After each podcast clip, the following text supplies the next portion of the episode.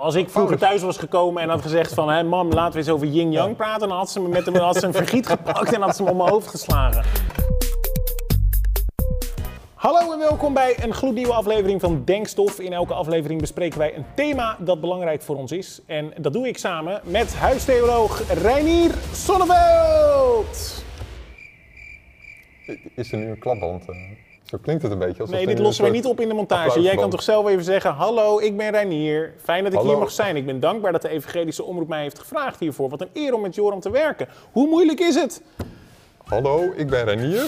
Eh, ik ben dankbaar dat ik, hier mag werken. Zoiets moest ik zeggen. Ja, nee, en dat zinnetje. En dan? Joram. En Joram is een hele goede presentator. Zoiets moest ik ook nog zeggen. Nou ja, het zijn jouw woorden, maar ik ben het er roerend mee eens. Ehm, ik wil beginnen met een eerlijke vraag aan jou. Nou, Ben jij christen? Ja. Ja? Ben je, je bent verbijsterd. of niet? Nee, ik ben niet verbaasd. Het heeft wel alles te maken met het thema dat we vandaag bespreken. Hmm. Namelijk, is het christelijk geloof, het geloof dat jij gelooft, dat ik geloof, dat wij hier in dit gebouw geloven, eh, is dat het enige ware geloof? Dat gaan we vandaag bespreken. Allereerst, eh, wat heeft dit vergiet daarmee te maken? nou ja, er is ook een groep mensen die eigenlijk als grap geloven in het vliegende spaghetti monster. En dan moet je ook een hoofddeksel hebben, namelijk een vergiet. Dat is, Maar dat is ook een geloof, Ja, voor de grap dan. voor de grap. Ja. Ja. Maar er zijn inderdaad naast het christelijk geloof natuurlijk meerdere geloven. Ook hele serieuze geloven met heel veel aanhangers. Hoe komt dat eigenlijk dat er verschillende geloven zijn?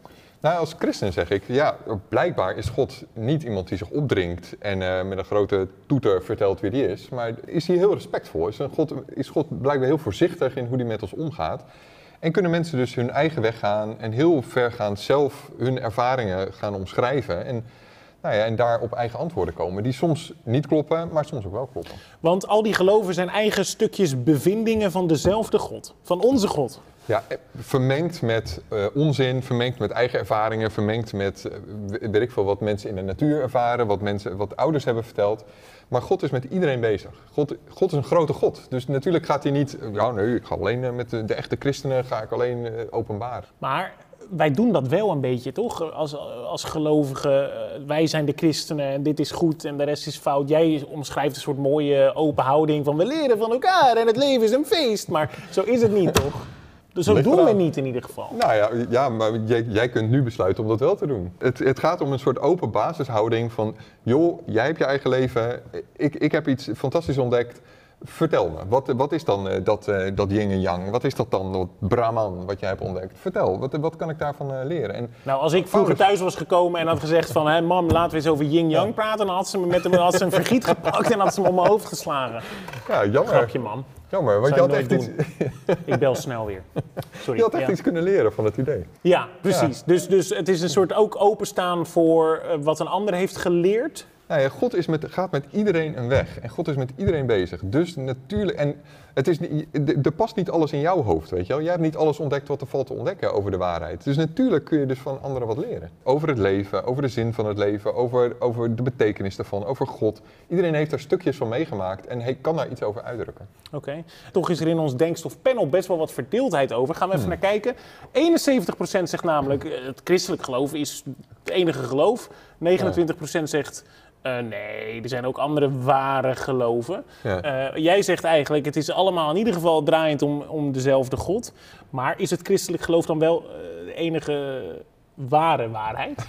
De, de beste het De beste waarheid? Nou ja, ja, ik denk eigenlijk wel. Alle religies zijn op hun eigen manier uniek. En het christendom heeft wat wij hebben in te brengen is Jezus. Dat is het unieke en het bijzondere aan het christelijk geloof. Maar een moslim zal zeggen over zijn of haar geloof... Nee, maar wij hebben Daar ga je dus niet uitkomen. Je gaat niet een soort redenering vinden van eh, ja, nee, maar hij- hiermee kan ik bewijzen dat mijn eh, geloof het, eh, het inderdaad het allerbeste is. Iedereen zegt dat, want anders zou, je, anders zou je die overtuiging niet hebben. Dus atheïsten vinden dat ook, die vinden hun, eh, atheïsten vinden dat er geen God bestaat. Nou, die vinden dat ook de beste overtuiging.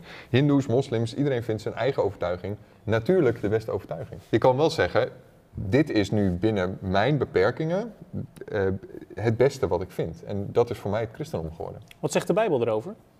Nou, ik, heb- het, is, het is echt een mooie tekst. Dus Paulus staat op een gegeven moment, is op een gegeven moment in Griekenland, is op een plein en is daar in discussie met allerlei filosofen die ook van alles geloven. En dan zegt hij op een gegeven moment dit. De mensen proberen God te vinden en dat is moeilijk. Toch is hij niet ver bij ons vandaan, want God heeft ons gemaakt en wij lijken op hem.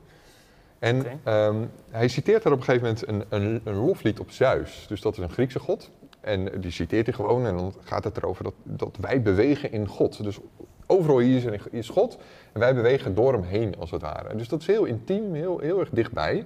En alle mensen is dat. Dus alle mensen lijken op God, alle mensen hebben, zijn op zoek naar God, hebben iets van God meegemaakt. En die tekst over Zeus, die past hij gewoon op de Joodse God toe.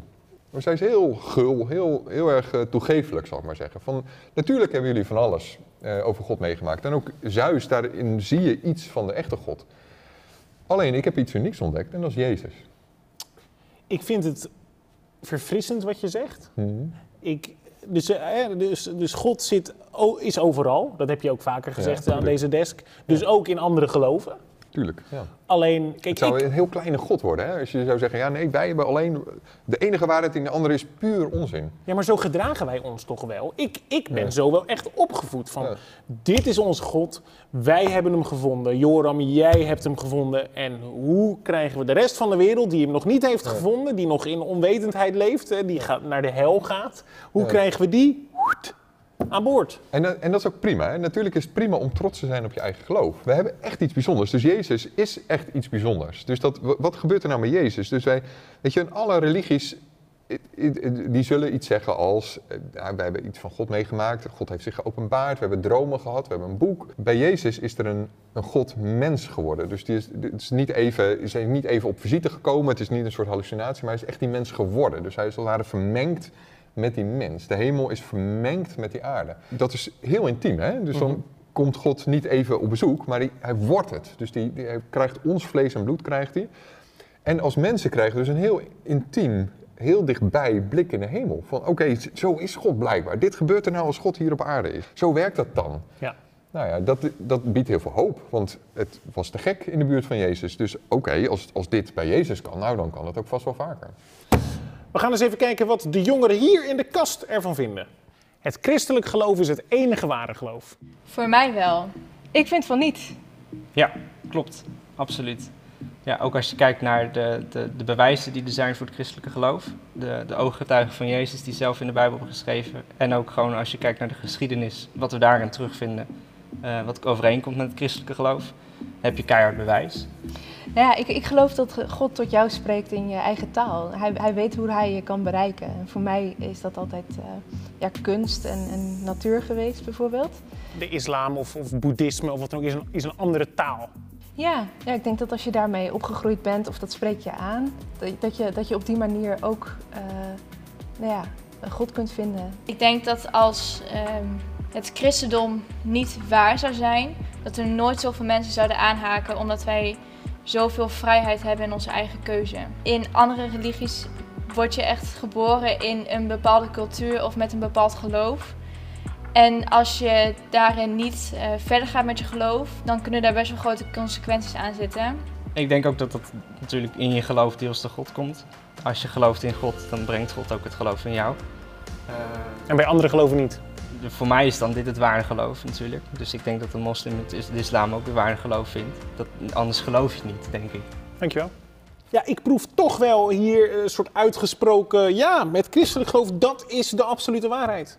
Ja, en het- het- een, een van die meiden niet. Eh, Stacy die zegt wel van ja, ja. eigen taal, eigenlijk wat Ja. jij ook al zei.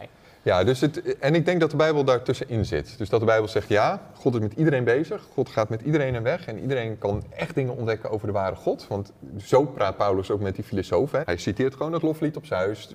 Prima, dat pas ik toe op mijn eigen God. Want, want we snappen heel veel van dezelfde God. En tegelijk ben ik ontzettend trots op dat wij iets van Jezus hebben meegemaakt. Dat vind ik geweldig, dat ga ik delen. En natuurlijk wil ik dat andere mensen dat ook hebben. En niet omdat ik bang ben dat ze in de hel komen. Want de Bijbel geeft ook wel heel veel redenen om te denken dat God eigenlijk veel zachter en, en milder omgaat met mensen die nooit over hem hebben gehoord of weinig kans hebben gehad. Ja, want heb ik dan gewoon geluk dat ik in een christelijk gezin ben geboren? Ja, daar heb je geluk mee. En, en dat het ook nog een gezond eh, christelijk gezin is. Eh, Ik bedoel, als je een heel... Je krijgt geen verre kans op het moment dat je in een heel naar christelijk gezin opgroeit. Of dat op het moment dat je in een atheïstisch gezin opgroeit. Wat oneerlijk. Ja, voor mij dus niet, want ik heb het dan getroffen. Ja, ja, dat is oneerlijk. En dus het verdraait veel oneerlijk in de wereld. Ik bedoel, je bent in Nederland geboren. Dat, eh, dat, dat, Vreselijk. Oh, positief. Ja, dat is positief. Dat is goed. Ja. Dat is leuk. Ja. Jezus zegt op een gegeven moment, wie veel gegeven is, die wordt ook veel gevraagd. Nou, dat gaat over jou en ik, eh, Ja. zou ik zeggen. Dus eh, wij hebben heel veel gekregen. Nou, ons wordt dus ook veel gevraagd. Wat wordt ons gevraagd? Nou, ik zal maar zeggen, een, groot, een wat groter geloof dan iemand die nooit over Jezus heeft gehoord. Jezus zegt vervolgens, wie weinig is gegeven, wordt weinig gevraagd.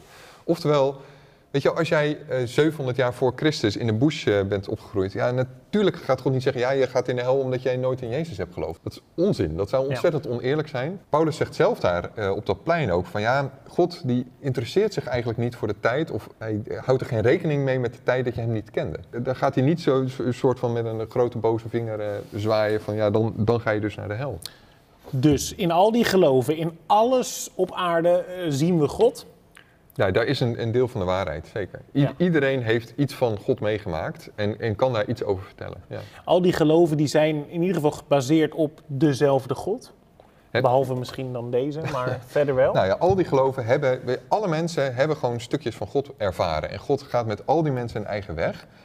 En tegelijk mag je gewoon heel trots zijn op je eigen geloof. Omdat we iets, we hebben echt iets unieks in te brengen. Namelijk, God is hier mens geworden. De hemel heeft zich vermengd met de aarde. Moet ik mijn ongelovige vrienden dan overtuigen om christen te worden? Nou ja, omdat je, als jij er trots op bent, ja. Dus als jij denkt van, ik heb hier echt iets, echt iets te vertellen, wat hun, waardoor zij een, een nieuwe blik krijgen op de betekenis van hun leven, waarop hun leven kan veranderen. En dat, denk ik, dat is zo, denk ik. Want je leert bij Jezus onder andere dat God eh, volkomen uitbundige, overstromende liefde is. Dat zie je bij Jezus gebeuren. Dat is de meest intieme plek van God die we kennen, zeg maar. Daar, daar, daar was God het meest dichtbij. Hij vermengde zich daar met ons, zal ik maar zeggen. Nou ja, dat, dat heb je van God ontdekt. Nou, dat, dat is tof om te vertellen, ja. Dus is het christelijk geloof het enige ware geloof? Ik zeg, het is de beste. Ja, het is ja, de beste. Ja, tuurlijk. Ik geloof het, dus vind ik het het beste. Ja. Dankjewel. Dit was Denkstof voor deze week. Bedankt voor het kijken. Tot de volgende!